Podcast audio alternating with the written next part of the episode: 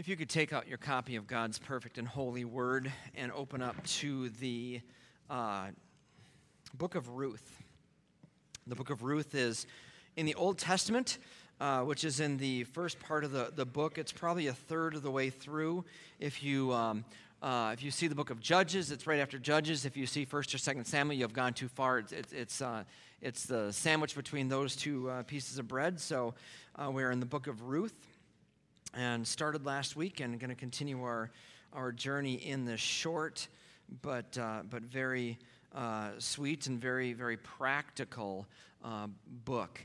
And last week, um, we, we did things a little bit differently, and um, I, I, liked how we did it because it keeps us all engaged. Uh, I'm going to have the scripture up here on the screen. If you follow along with the ESV, you can read along with that. We're going to be in Ruth chapter 1, starting in verse 6. We're going to go all the way down to 18, and I think together as a congregation, let's read that scripture together. Uh, here it is, and here we go. And then she arose with her daughters in law to return from the country of Moab, for she had heard in the fields of Moab that the Lord had visited his people and given them food.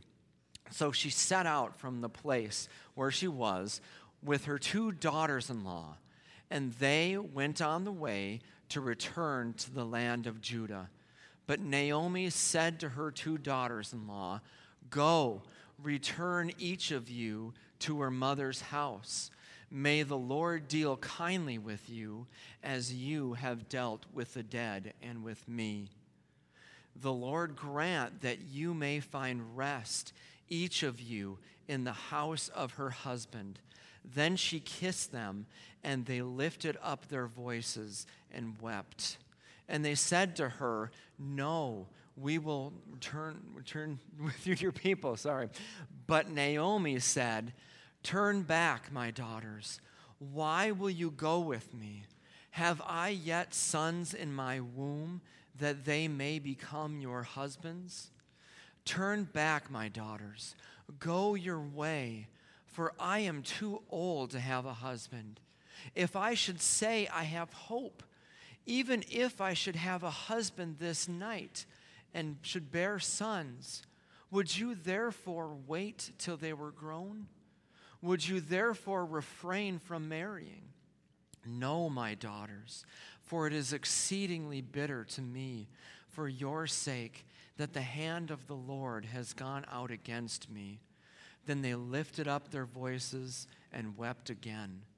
And Orpah kissed her mother in law, but Ruth clung to her. And she said, See, your sister in law has gone back to her people and to her gods. Return after your sister in law. But Ruth said, Do not urge me to leave you or to return from following you. For where you go, I will go, and where you lodge, I will lodge. Your people shall be my people, and your God, my God. Where you die, I will die, and there I will be buried. May the Lord do so to me and more if anything but death parts me from you. And when Naomi saw that she was determined to go with her, she said no more. Father God, we thank you so much for this word. We thank you for the faith of Naomi. We thank you that even in the hardship uh, of, of Naomi and Ruth here, that uh, uh, that we learn an awful lot about ourselves. We learn an awful lot about uh, life, and we learn an awful lot about the Lord Jesus Christ. And Lord, so would the, would the words that come from my mouth and the meditation of my heart be pleasing in your sight? And would you help us to be receptive to your word this morning? And it's in Christ's name that I ask this. Amen. Well, every single one of us is going to enter into uh, some experience which has some form of pain.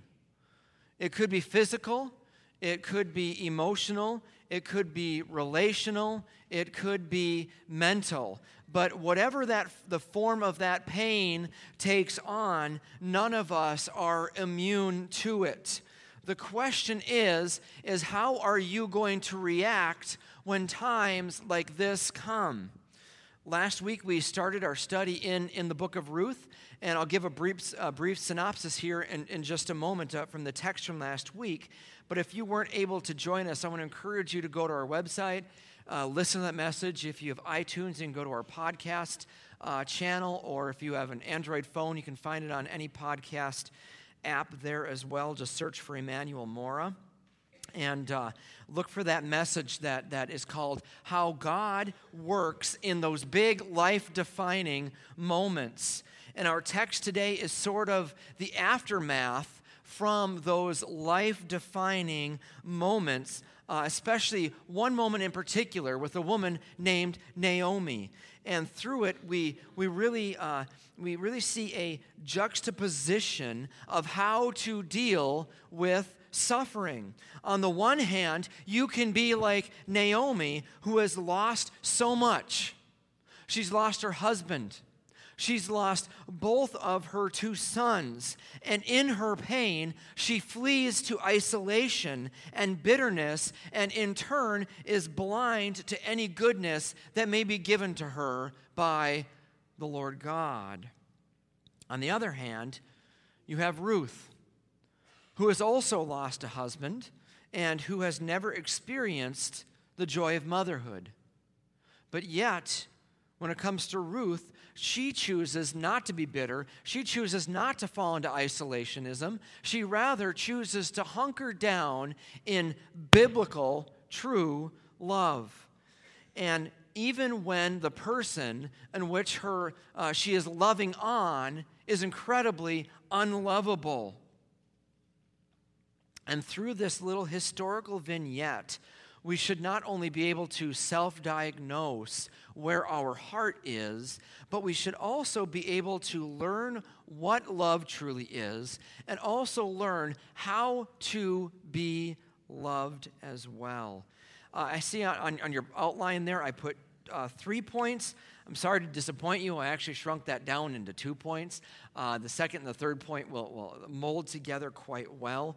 Um, but uh, just for fair, fair uh, warning there, there's only going to be two points today. And the first one is, is that we should not let our pain be our reality filter.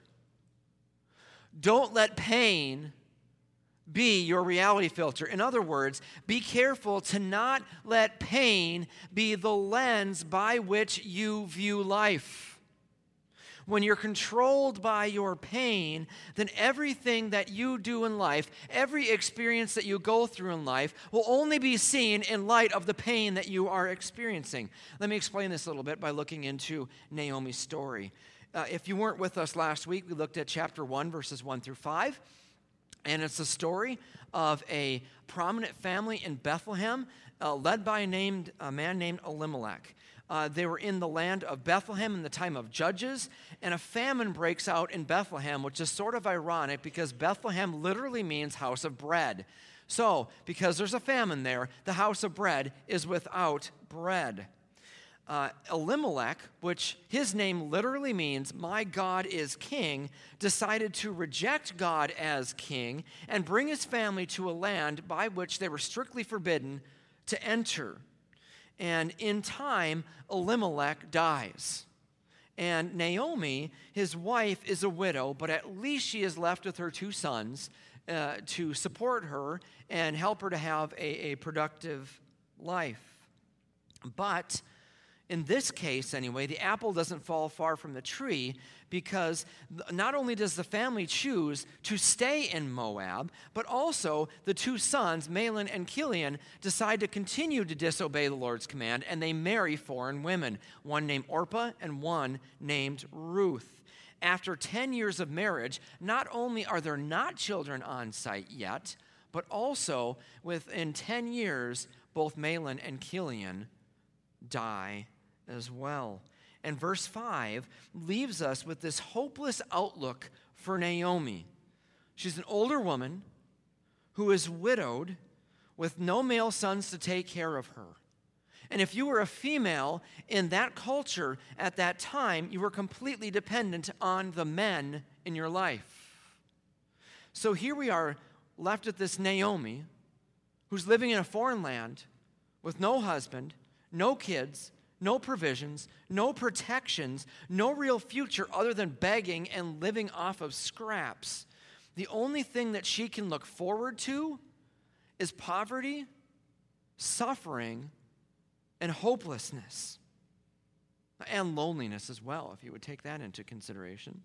Now, verse 6 tells us that somehow Naomi had heard uh, that uh, her and Moab had heard that the Lord had visited his people in Israel. Now, that word visited there does not mean that God just came over for coffee on the weekends. It means that God has, literally means to pay attention to or to care for. So God here has come back to Israel to pay attention to and to care for his people. It points to a time in the book of Judges when the people had repented, called out to the Lord for divine help, and he graciously responds by sending bread to the house of bread. And it makes for a strange juxtaposition because we, we realize that the very people who didn't care for the Lord, who didn't love the Lord when Naomi left, have repented, have come back to the Lord, and are following the Lord. And here is Naomi, who was uh, known to be following and loving the Lord while she was in Judah. Now she's living in Moab, bitter and disillusioned, and not loving God for who he is. The tables have completely turned here. Now, we don't know how she hears about this. There's no Facebook, there's no Twitter, there's no Snapchat, there's no New York Times, and there was no postal service even at that time. Uh, but somehow she hears about this, and Naomi decides it is finally time to come home. And as she does, it's clear that though the land of Bethlehem may have changed, Naomi's heart remains the same. It has not changed. It is obvious that, that Naomi is, is not coming back for the Lord. Rather, Naomi's coming back to Bethlehem for the Lord's stuff. Naomi is coming back to Israel for the blessing, but wants nothing from the blesser. And this will always be the case when our pain rules us instead of the love of Christ. We will look to any and every escape that we possibly can, forgetting that it is God's grace and God's grace alone that is at the root of any relief that we may have. Her bitterness has blinded her to the point that she cannot see her sin. She still doesn't return to the Lord, and instead, she is going to latch on to the faithfulness of other people and cash in. And she wants to go alone. Look with me in verse 8. But Naomi said to her, her two daughters in law, Go, return each of you to her mother's house.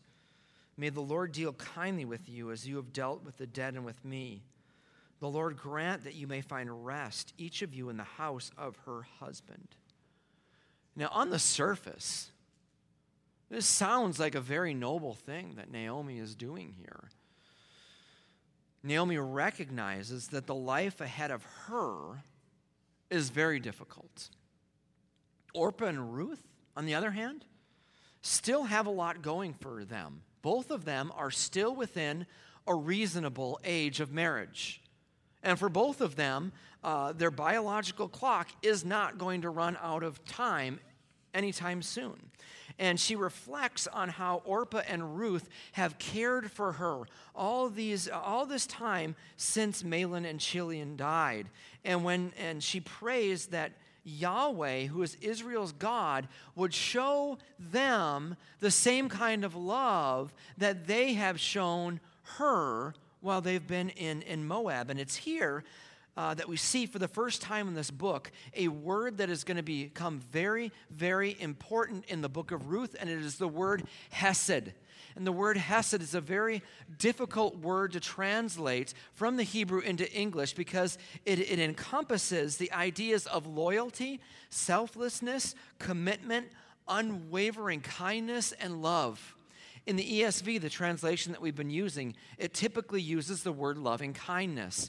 In the NIV, I, believe it, it, it might, uh, uh, might uh, translate something as, as uh, faithful love or, or something like that. But Sally Lloyd Jones perhaps provides the best definition in her children's Bible, the Jesus Storybook Bible, where she says that Hesed love is God's never stopping, never giving up, unbreaking, always and forever love.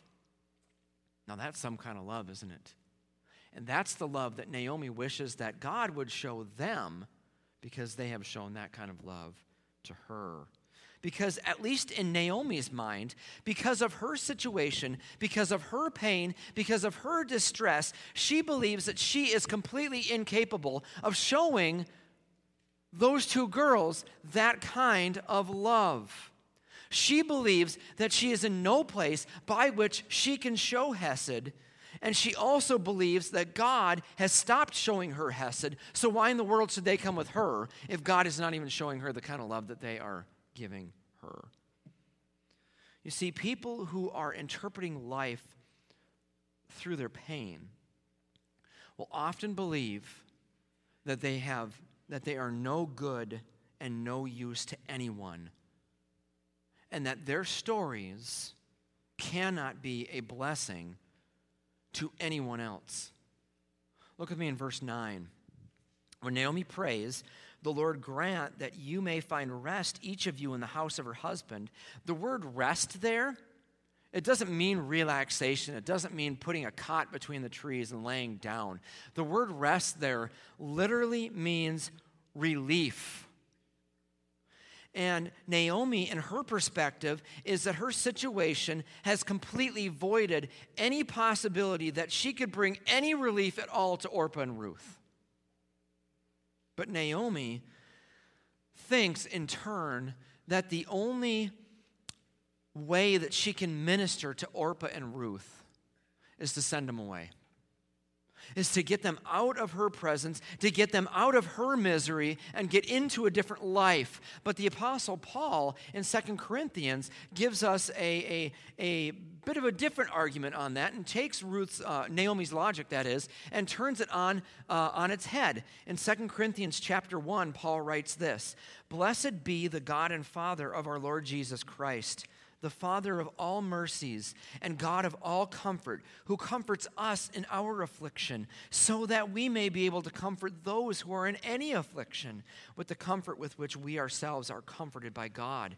For as we share abundantly in Christ's sufferings, so that through Christ we share abundantly in comfort too. In other words, one of the purposes for our uh, for either God ordained suffering or God permitted suffering is so that we can use our stories to help other people. And Naomi thinks that that is not even a possibility here.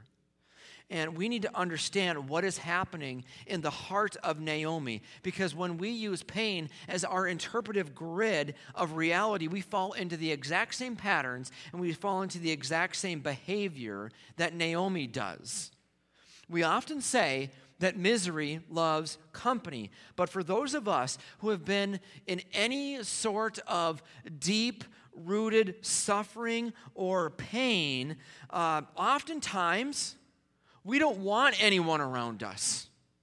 We want people to just leave us alone, get away from us. And quite frankly, when we're ruled by our pain, it is so easy to have a short fuse and be annoyed with people very quickly and have little or no restraint or even patience with people that are trying to help. Especially if that pain or especially if that help reminds us of our pain. You see, Naomi would fit in very, very well in our Scandinavian culture here uh, because she is so passive aggressive with how she's dealing with Ruth and Orpah. To be passive aggressive uh, uh, basically means that you're trying to push your way into getting something with being very indirect about it. Um, perhaps a spouse might say to their other spouse, Man, those dishes sure are getting piled up. That's a propositional statement, right? It's making a fact about something. But what does that spouse mean? It's been a few days, you haven't cleaned up the dishes, do the dishes. So, in that statement of saying, Boy, the dishes sure are piling up, that's a passive aggressive attempt to get the spouse to do what they want. And, and here, um, Naomi is using that passive aggressiveness in the sense that she is telling Ruth and Orpah to go uh, back to their home, uh, not only, uh, well, because it would probably be best for them, but also deep down inside, Naomi just wants these girls to get out of her grill. She wants these girls to get out of her face, to leave her alone, to let her grieve by herself. The struggle is too hard. The grief is far too much. And Naomi just, she just can't anymore. And why would Naomi want them gone? Because when we are in deep pain, oftentimes we try to remove everything from our lives that remind us of that pain. You'll avoid experiences You'll avoid locations. You'll avoid certain relationships because it reminds you too much of that pain that you went through. Well, I'll never trust that kind of person again. Or I'll never do that again. I'll never go back to that place again because it reminds me too much of what I experienced. Ruth and Orpah are a constant reminder to Naomi that her sons are dead and she has nothing left. Ruth and Orpah, however, aren't buying it. Naomi's initial speech doesn't sway them at all, and so Naomi wants to uh, she wants to pile on the passive aggressive weight here. She gets a little more forceful, and she lays it on thicker with a logic that is, quite frankly, hard to argue with. Uh, she, in essence, says, "Don't you get it? I'm not good for you. Even if I found a husband today, got married tonight, got pregnant tonight with twin boys, by the way, it would take at least 20 years before they were ready to get married, if they would even want to marry you, by the way. So, do you think that it is realistic for you to wait that far for a miraculous situation such as that? I don't think so. So why don't you just go? Why don't you just leave while there's hope for you? Now put yourself in Ruth and Orpah's position here for just a moment. Naomi, in all of her anguish, she's got a point. And perhaps her last point is the most poignant one. Look in verse 13, the latter part. No, my daughters, for it is exceedingly bitter to me for your sake that the hand of the Lord has gone out against me. Now, whether or not Naomi is theologically correct in her assessment of God, that's not the issue here.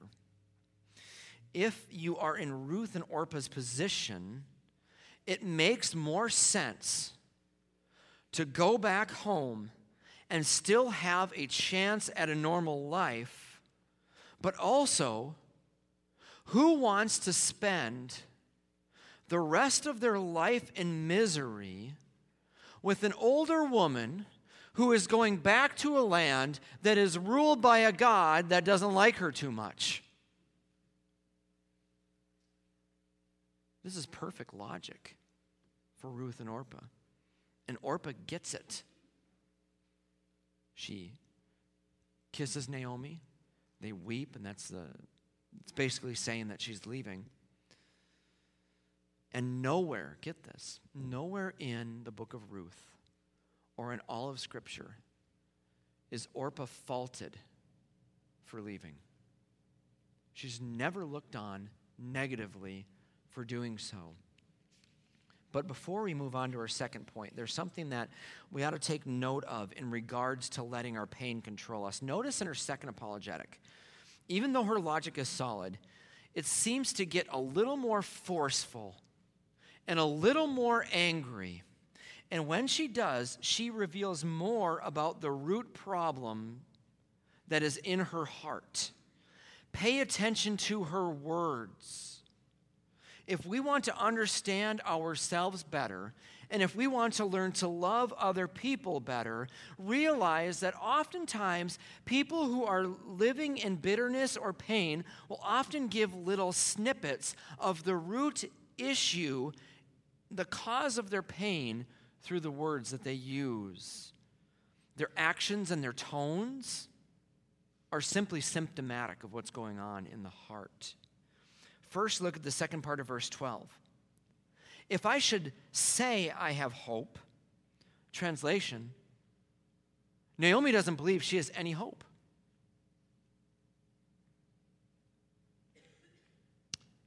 Every moment of her life is clouded with the thought that there is no possibility for her life having purpose anymore, and that there is no possibility for her life having any hope.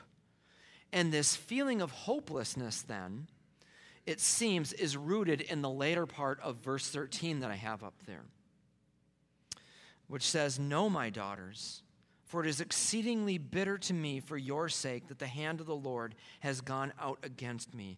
Naomi is convinced, get this, Naomi is convinced that there's absolutely no hope for her because she believes that God does not love her anymore.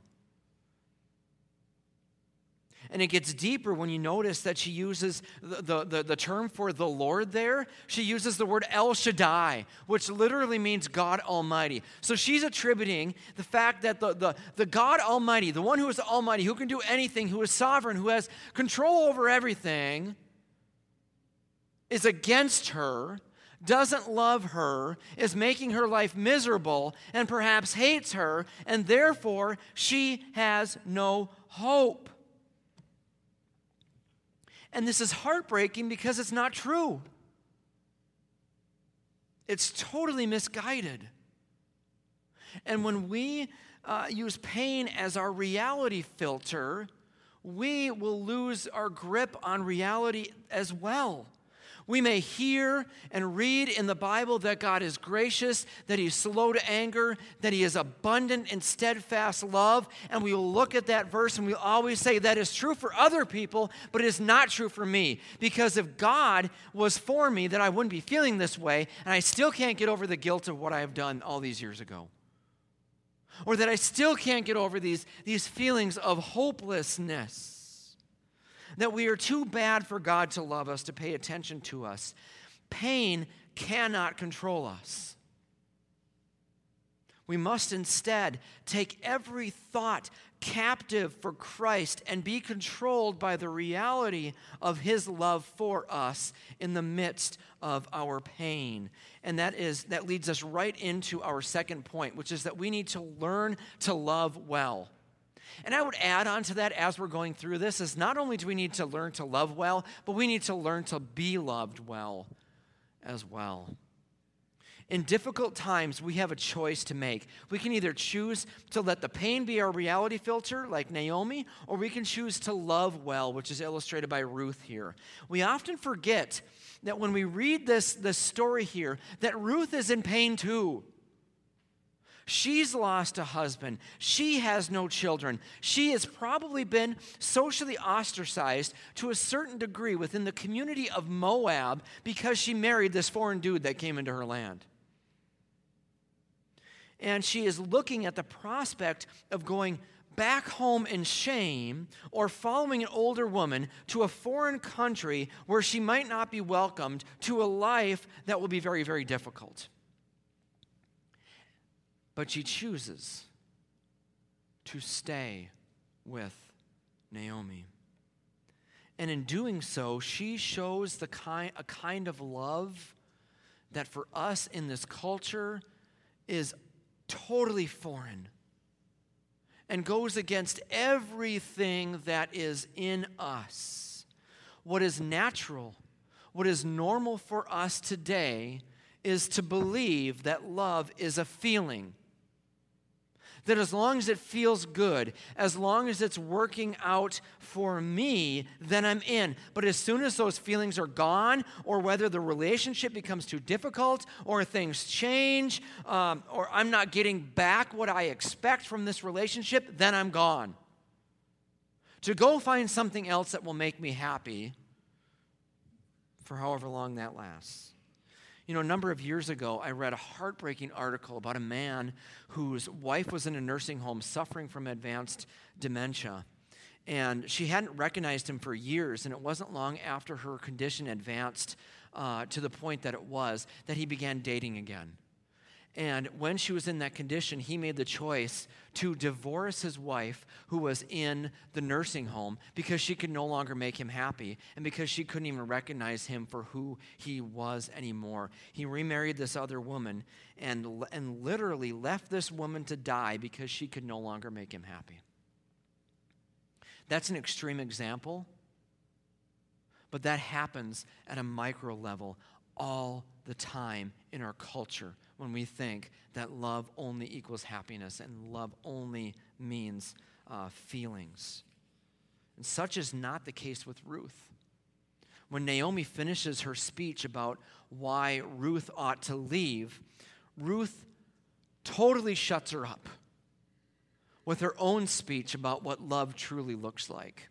She says, Don't push me away. Where you go, I'm going. Where you stay, I'm staying there too.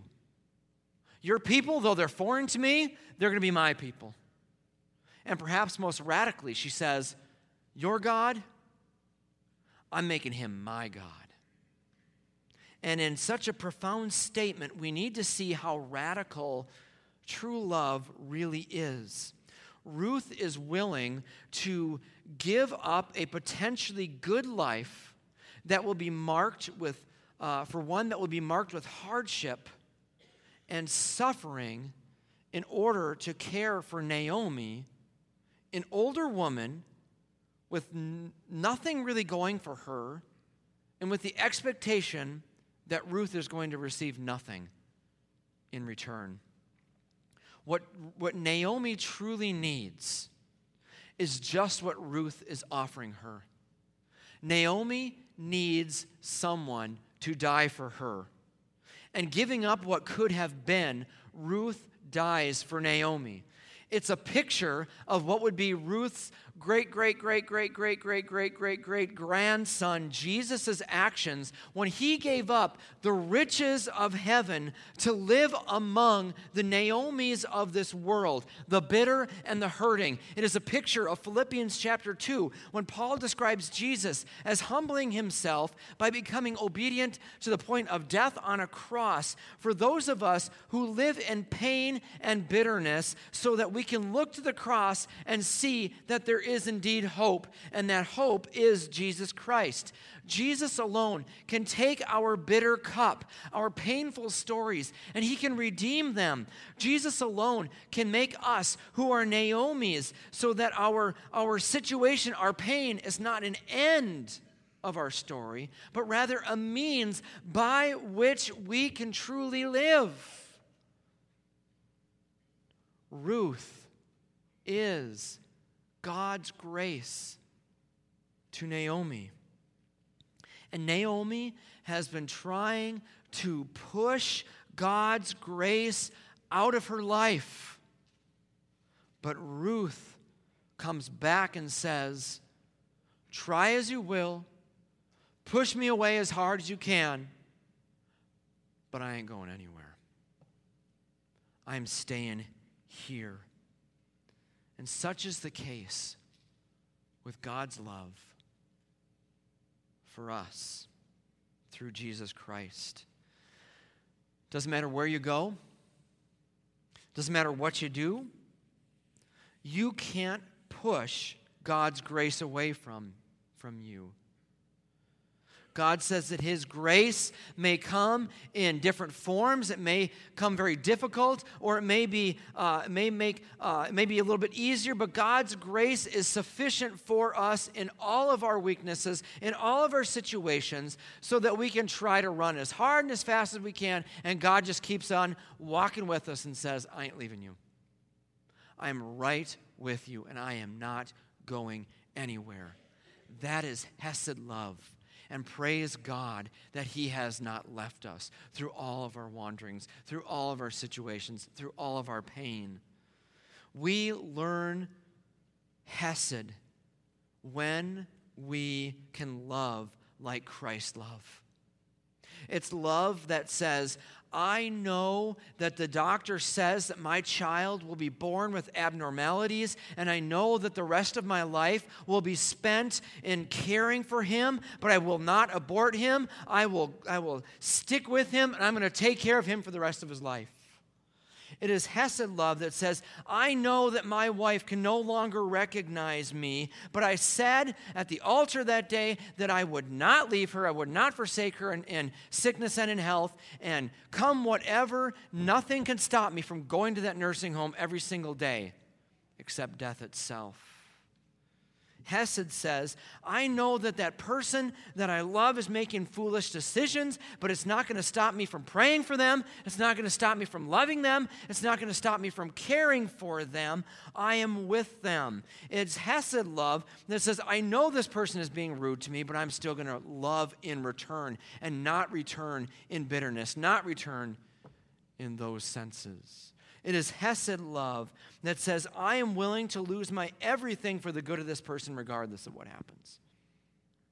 You see, love to us naturally is just a feeling, and it's totally open to come and go. But true love, Hesed, always narrows and limits our life it boxes us in. And perhaps that's why we are so uncomfortable with it. It was for Naomi. Look, in verse, look at her response in verse 18. And when Naomi saw that she was determined to go with her, she said no more. Have you ever had that where you're just bitter and you're angry about something and someone loves you and it just annoys you to the point where you're just like, fine, I'm just not going to say anything anymore? That's where Naomi is here. Ruth's love quieted a disturbed Naomi. God's love through Christ quiets us in our situations as well. And we can quiet those around us when we practice such Hesed love through the grace of Jesus Christ. Suffering will bring out many different things from inside of us. Our reactions show what we truly think about God. We can either be bitter against Him or we can love well. Maybe you're here today and you're going through a rough patch and maybe you're maybe you're the naomi maybe you're the one that, that has the tendency or are right now living in a pattern of perpetual bitterness. You realize your anger towards other people. You realize your your uh, your disposition to push people away. Let me encourage you come back to christ Come to Him in prayer right now and say, Lord Jesus, I need you. I need you to transform me. I need you to show me what true love is. I need you to love me the way I want to love others. Maybe you've never experienced that love before. Maybe you've been running from God. I don't know what your situation is today, but if that's where you are today, it is not too late to receive the Lord Jesus Christ. He'll take you from whatever mess you're in, and He will bring you into His love. He will bring you into His care, and He will save you and redeem your story wherever you're at. Let's go to the Lord in prayer and then live out our days, not just today, but for the rest of our days, loving others and loving God in Hesed love. Let's pray together. Heavenly Father, we thank you so much for loving us with a love that we don't understand. Lord, it's a love that, that regardless of what we've done, however far we've gone, whatever we've done, whatever we're ashamed of, maybe we were even hurt ourselves, maybe it's not a sin issue in us, and maybe we've been exploited, maybe we've been taken advantage of, maybe we've been hurt in some sort of way. Lord Jesus, we don't want to be bitter people. We want to be people who, who love well, who love rightly, who love you, who, who display. Uh, your goodness to us. And so, Father, I pray for those people right now that may be living in that sort of pattern right now. Lord, I want to ask that, that you would transform hearts, that right now where they're sitting, they would say, Lord Jesus, help me. Help me, Lord Jesus. And Father, would you make our church a church that is known and filled with people who love others uh, in their difficulties, in their hardships, and in all those things, in all those ways, Lord? Would you do that work in us for the good of your people, for the good of your glory, so that Christ may be known in our homes, in our hearts, in our workplaces, in our communities, in our schools, God? May you just go forth in that Hesed love. And it's in Jesus' name that we ask this. Amen. Would you stand as we respond to God's word?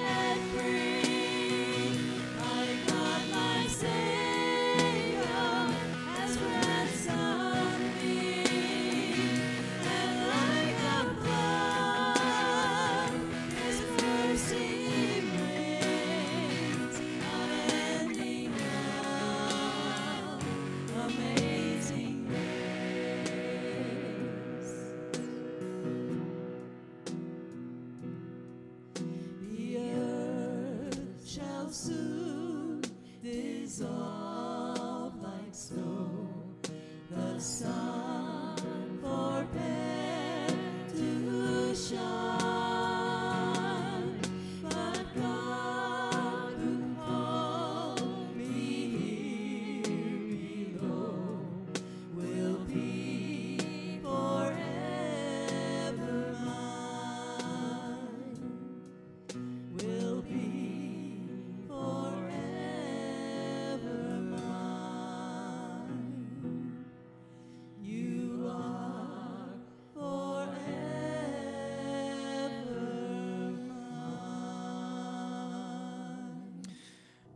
Now to him who is able to strengthen you, according to my gospel and the preaching of Jesus Christ, according to the revelation of the mystery that was kept secret for long ages, but has now been disclosed through the prophetic writings, has been made known to all nations, according to the command of the eternal God, to bring about the obedience of faith. To the only wise God be glory forevermore through Jesus Christ. Amen. Go from here in the power of the Spirit to love and serve our Lord. Have a great afternoon.